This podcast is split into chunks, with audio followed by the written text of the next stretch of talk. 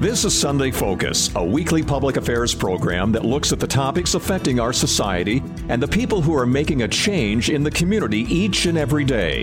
The people who have vision for the next generation. Sunday Focus presents new challenges for us, keeping you informed with topics of local and regional interest. Now, the host of Sunday Focus, Christine Manica.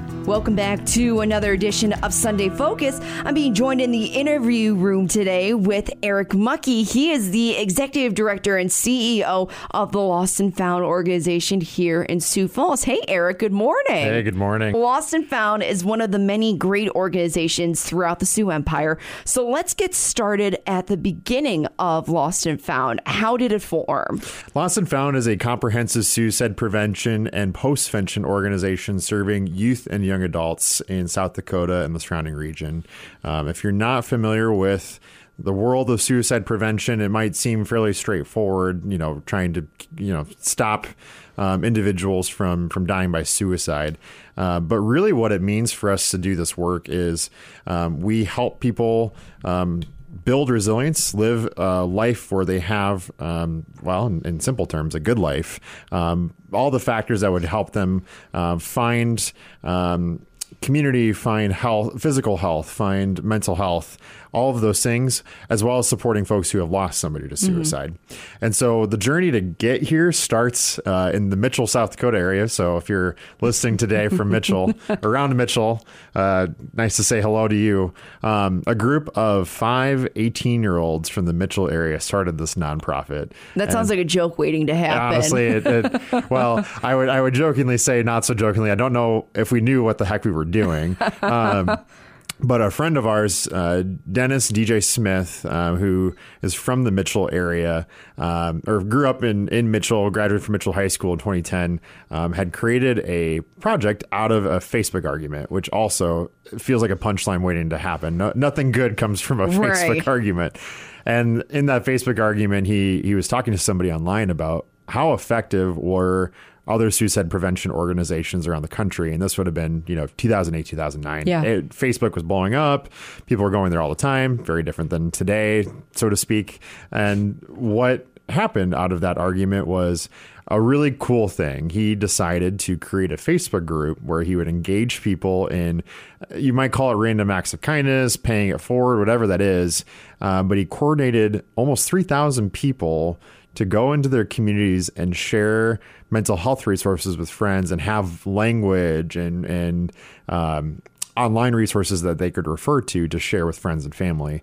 Turned that into a student project in high school. Went to a national conference. I happened to join him on that conference in Chicago. Shout out Christine. Thank you. uh, and out of that experience, we're on the bus ride home, and he pulls five of us together again. All of us at the time happened to be from the Mitchell area. Mm-hmm and he said, "You know, we're going to start a nonprofit." And we all kind of look at each other and say, "Okay, sure, sounds great."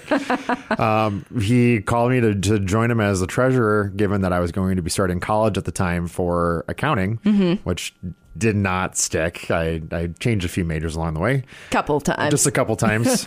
and what ended up happening was this beautiful thing where um, a nonprofit was formed simply out of the audacity of uh, an 18 year old leader who saw something needed to be do we needed to do more to prevent mm-hmm. suicide in our community. And what that journey has taken then, um, all five of us ended up at the University of South Dakota that following fall.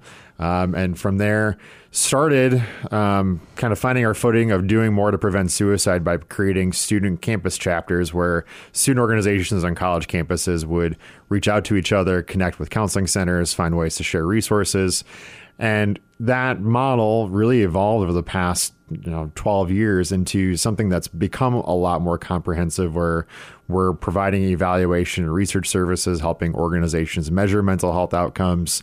Um, we do a lot of training and education in the community for not just college students but you know broader audience. Mm-hmm. and do a lot of work with the state of south dakota and the surrounding region to help them define what is best practice in suicide prevention and define policies and programs around that. So there's a lot there's a lot more to lost and found but that journey started with literally a group of 18 year olds who just decided, oh, we're just going to start a nonprofit one day. Isn't that crazy to think about? Just a group of you guys coming together at 18 years old. Most guys, I should say, they don't know what they're going to do at 18 years old. Not girls, even too. No, that that I nothing nothing in that moment would have ever prepared us for 12 years from now. Here's where we're sitting Yeah. talking and having this conversation. But to be on that journey and to see um, not just the need, but also just the opportunity to make an impact is really powerful. So, for those of you listening who are, you know, in that age demographic and you're thinking about, you know, what can I do to change the world?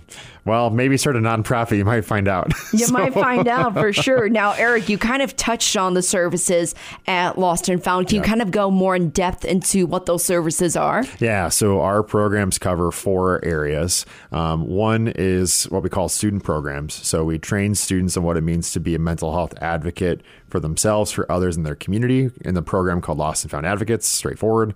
Um, we have a peer mentorship program that we deliver on primarily college campuses. Uh, The training's available for the broader community. Um, and we also continue the work that was started about 12 years ago, which is uh, campus chapters. So we have student organizations currently at five or uh, five campuses in South Dakota and Minnesota um, that serve that purpose. We have that division.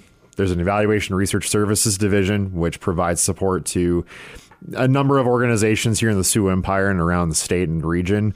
Basically, saying if you have a mental health program that you're delivering or a suicide prevention program, and you need somebody from the outside to evaluate how mm-hmm. effective that is, we provide that service. We also do what's called education advocacy. So, kind of it feels maybe too basic to talk about when you talk about education advocacy, but Yeah. truly training, educational presentations. Um, we provide advocacy support in terms of policy, but also in terms of um, how do we get community members to get out and talk about this topic. And then most recently, um, we just went through a merger uh, with an organization called Survivors Joining for Hope. Um, they've been around in the Sioux Empire for about six years, and they deliver what we call in the field post-vention services, which is in this case supporting um, suicide loss survivors. So people who have lost a loved one to suicide. Um, the is coming on through that merger. Um, we have a financial assistance program for uh, family members left behind by suicide, um, and then as well, there's some other sort of policy supports programs that we provide, as well as a survivor um, resource network. So we're, in the greatest sense of the word, comprehensive is the word we use. We Yeah. are comprehensive. And always expanding And too. always expanding. always expanding, coming up with new ways to reach out to the community. You know, Lost and Found, you already said it. It's a personal connection for you, this organization. Side note, everybody, I know Eric personally, and I know that you have a special connection to your buddy DJ. So Mm-hmm. if you can, can you share that story with us? Yeah, so I, I mentioned DJ and sort of the founding story here a little bit, but DJ and I were friends from um, effectively age 14 on. Um, and so we knew each other in high school. He went to Mitchell. Um, I went to a, a smaller school, Corsica High School, uh, about 30 minutes away from Mitchell.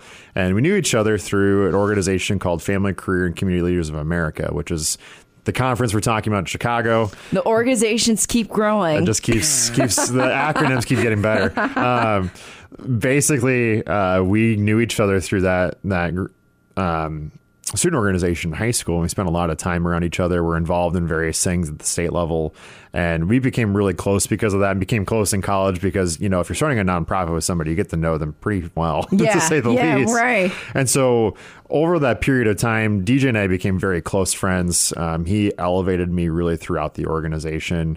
And after uh, college, he had to make a tough choice. Um, so, as one does coming out of college, he joined the Peace Corps and was moving to Tanzania. wow. Um, so, you know, big, big life transition.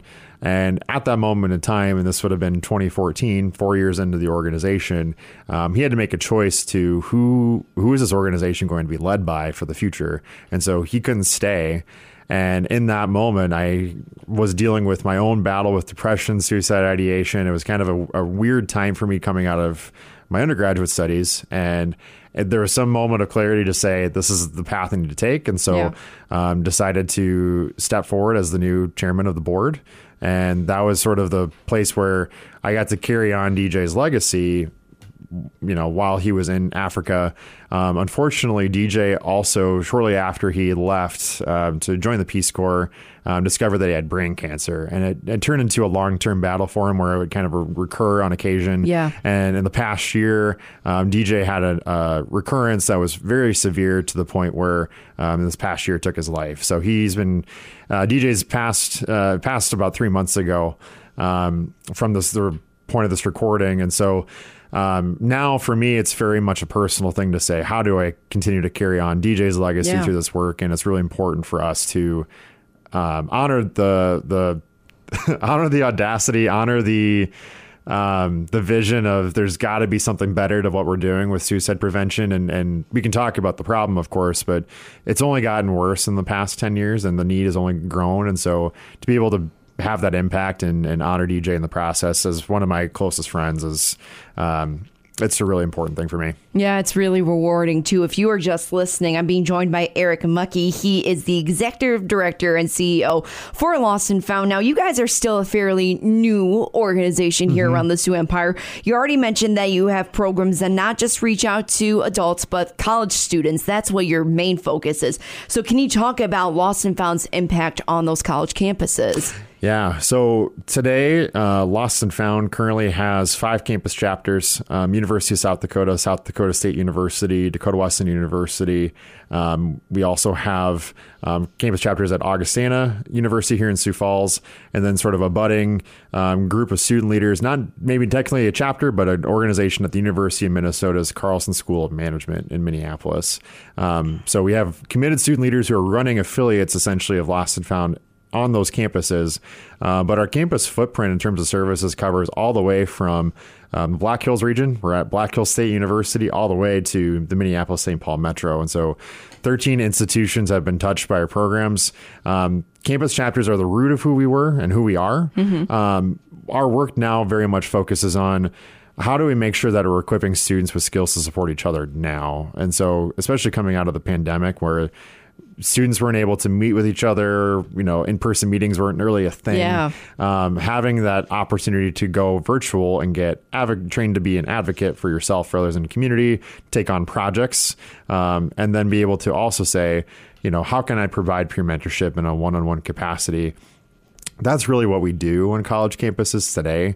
Um, not to mention other tools we provide, where, for example, um, we have a tool called the Campus Resilience Index, where we give campus administrators, so your your deans of students, your, um, I mean, university presidents, if you will, a chance to look at the data for their campus, some of which is public knowledge. You might not think of it necessarily as suicide prevention, but just certain certain numbers you might see might actually help you get to a, a point to say, here's our ability to prevent suicide.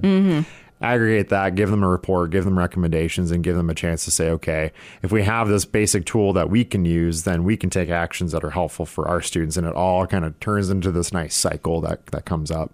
Sure. Yeah. Now, rough estimate for me. Yeah. How many students would you say benefit from Lost and Found?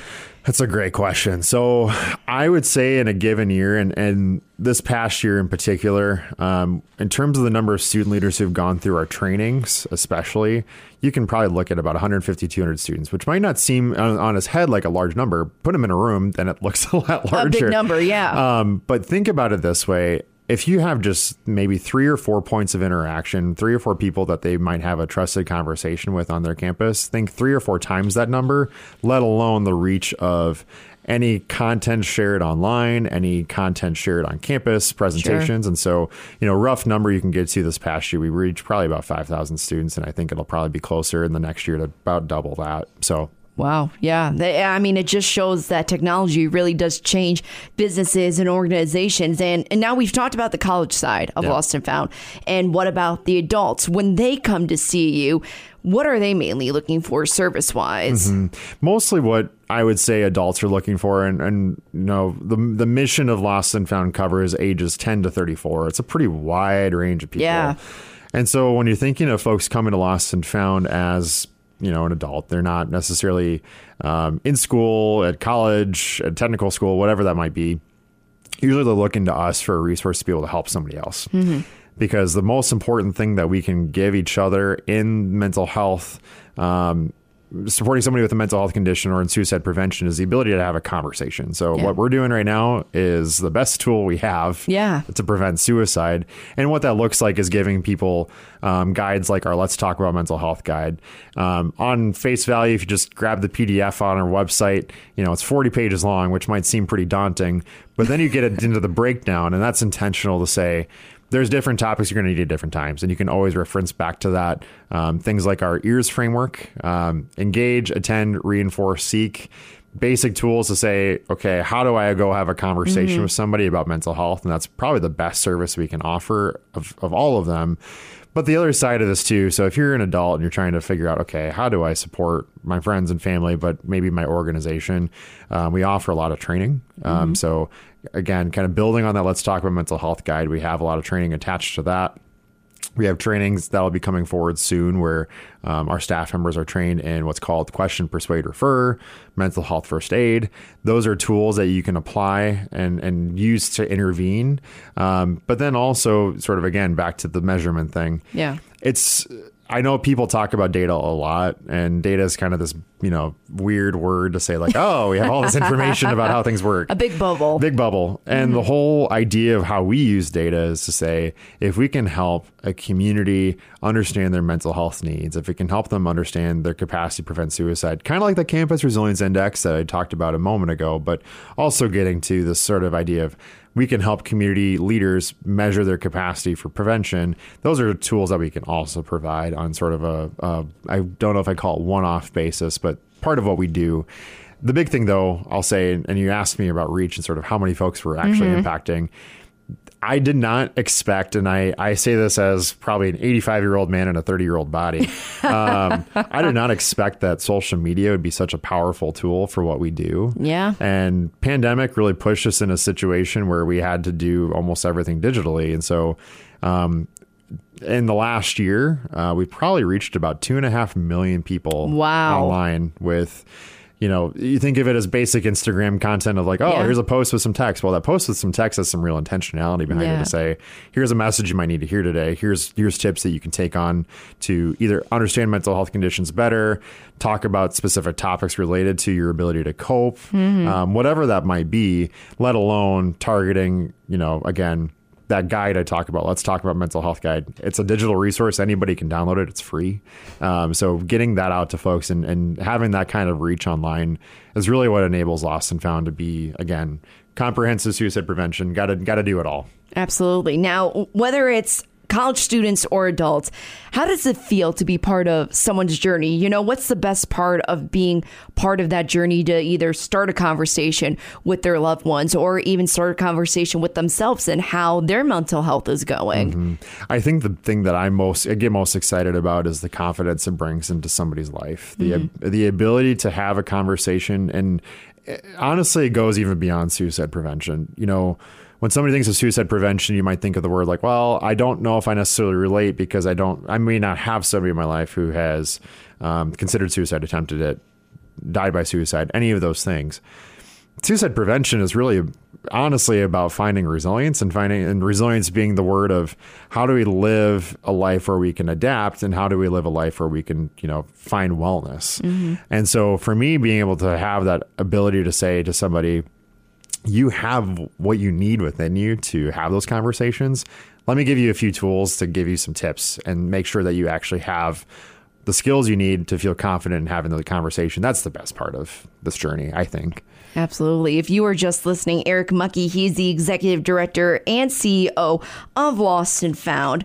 Now, you hinted at it already, but now we're going to talk about it a little bit. The last couple of years have been kind of crazy, hasn't Just it? a little bit. Just a little bit. You know, the pandemic really tested everybody's mental health. And this is something that no one ever experienced. There was no playbook for COVID, as I like to call it. So, how did your clients react to this pandemic overall?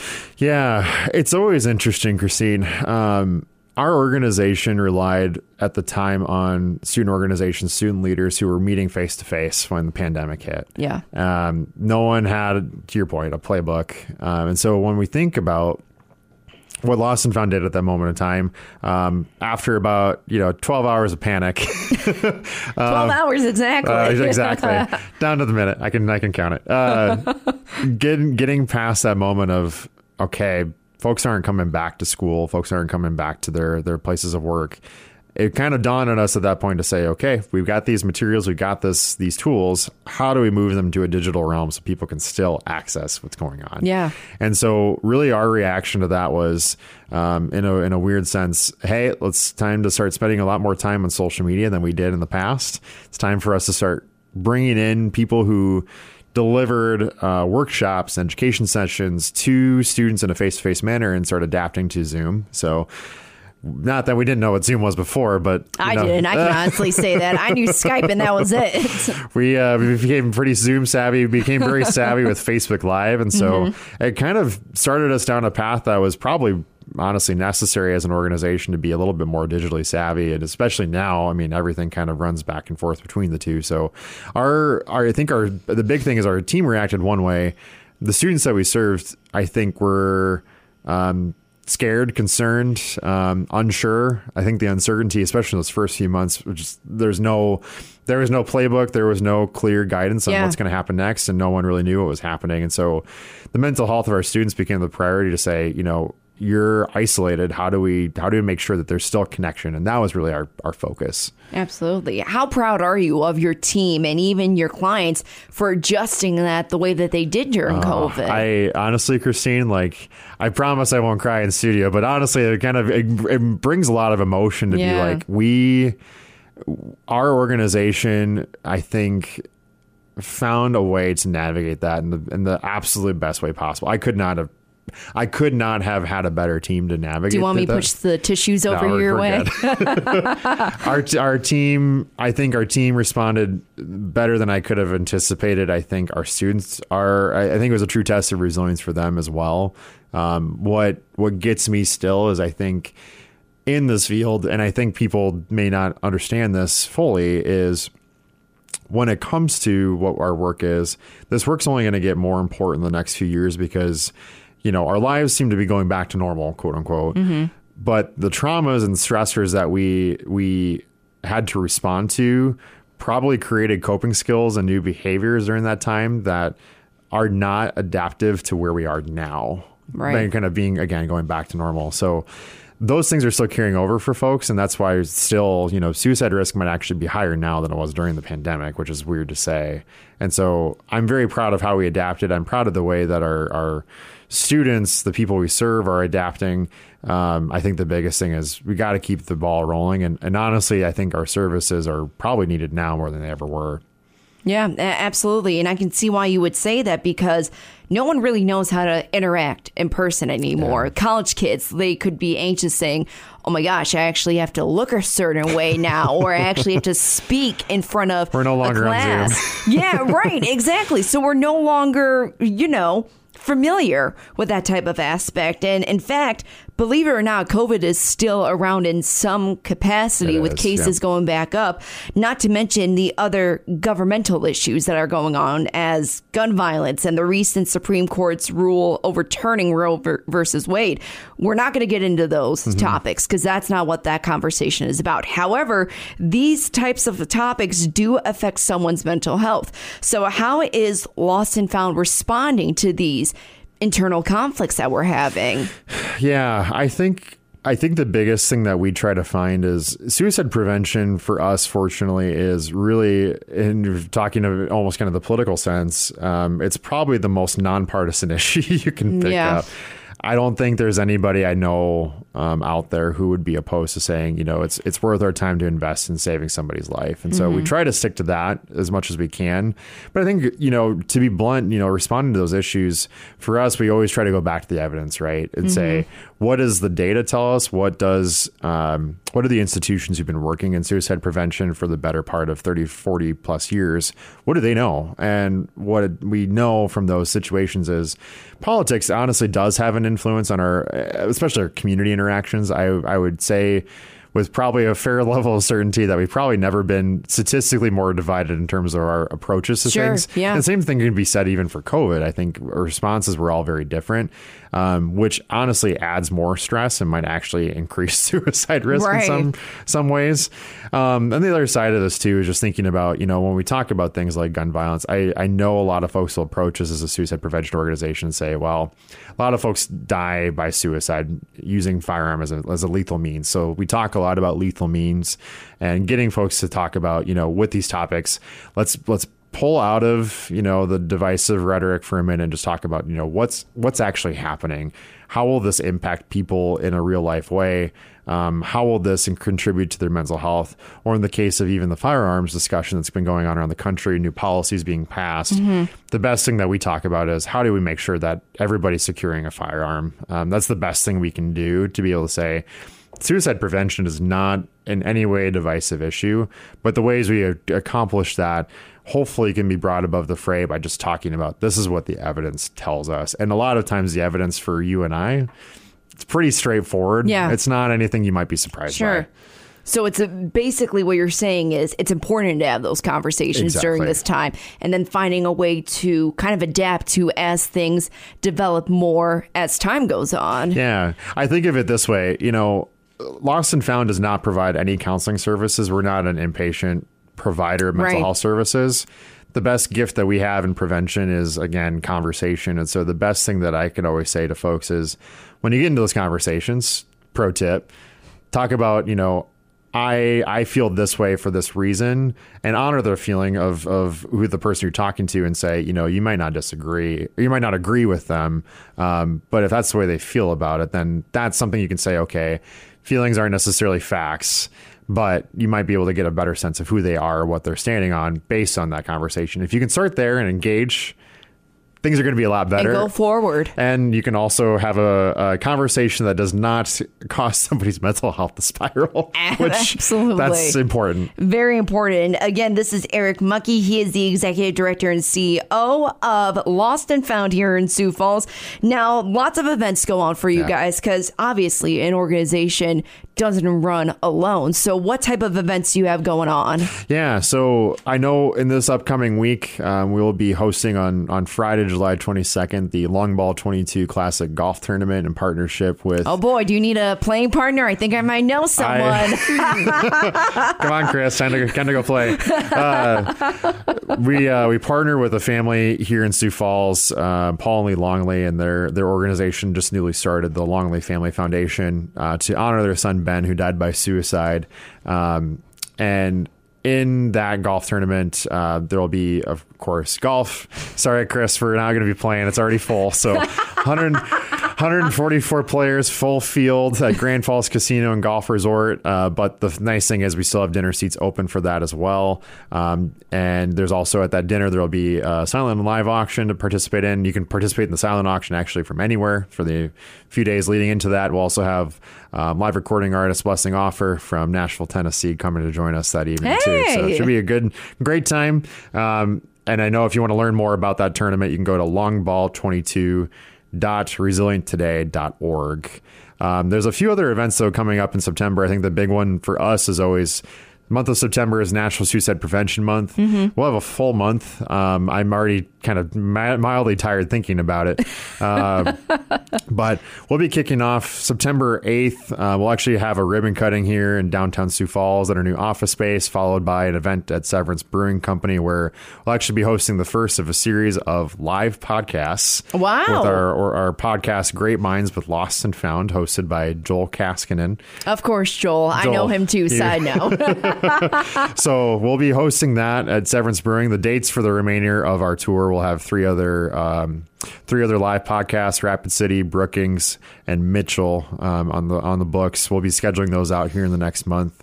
Um, but those events, along with um, we'll have a, a couple of fundraisers coming up. One is in mid September, uh, September sixteenth. We'll also be looking at one um, just the week before Thanksgiving. But again we don't do anything without our community. This this work, you know, when we talk about even the research we do, mm-hmm. it's not like true like numbers where you're talking about looking necessarily just at spreadsheets all day. It's really like Right. what is community based research? How do we bring people together? Everything we do is about the community need. And this is an opportunity for us then to go back to the community and say, hey, we need your help. And so look ahead. I always say resilienttoday.org. It's kind of a mouthful R E S I L I E N T T O D A Y dot org. You'll find us there. You can search Lost and Found on the interwebs as well as you can find us on social. All right, awesome. Eric Mucky, again, the executive director and CEO of Lost and Found. Thanks for joining us today. Thanks, Christine.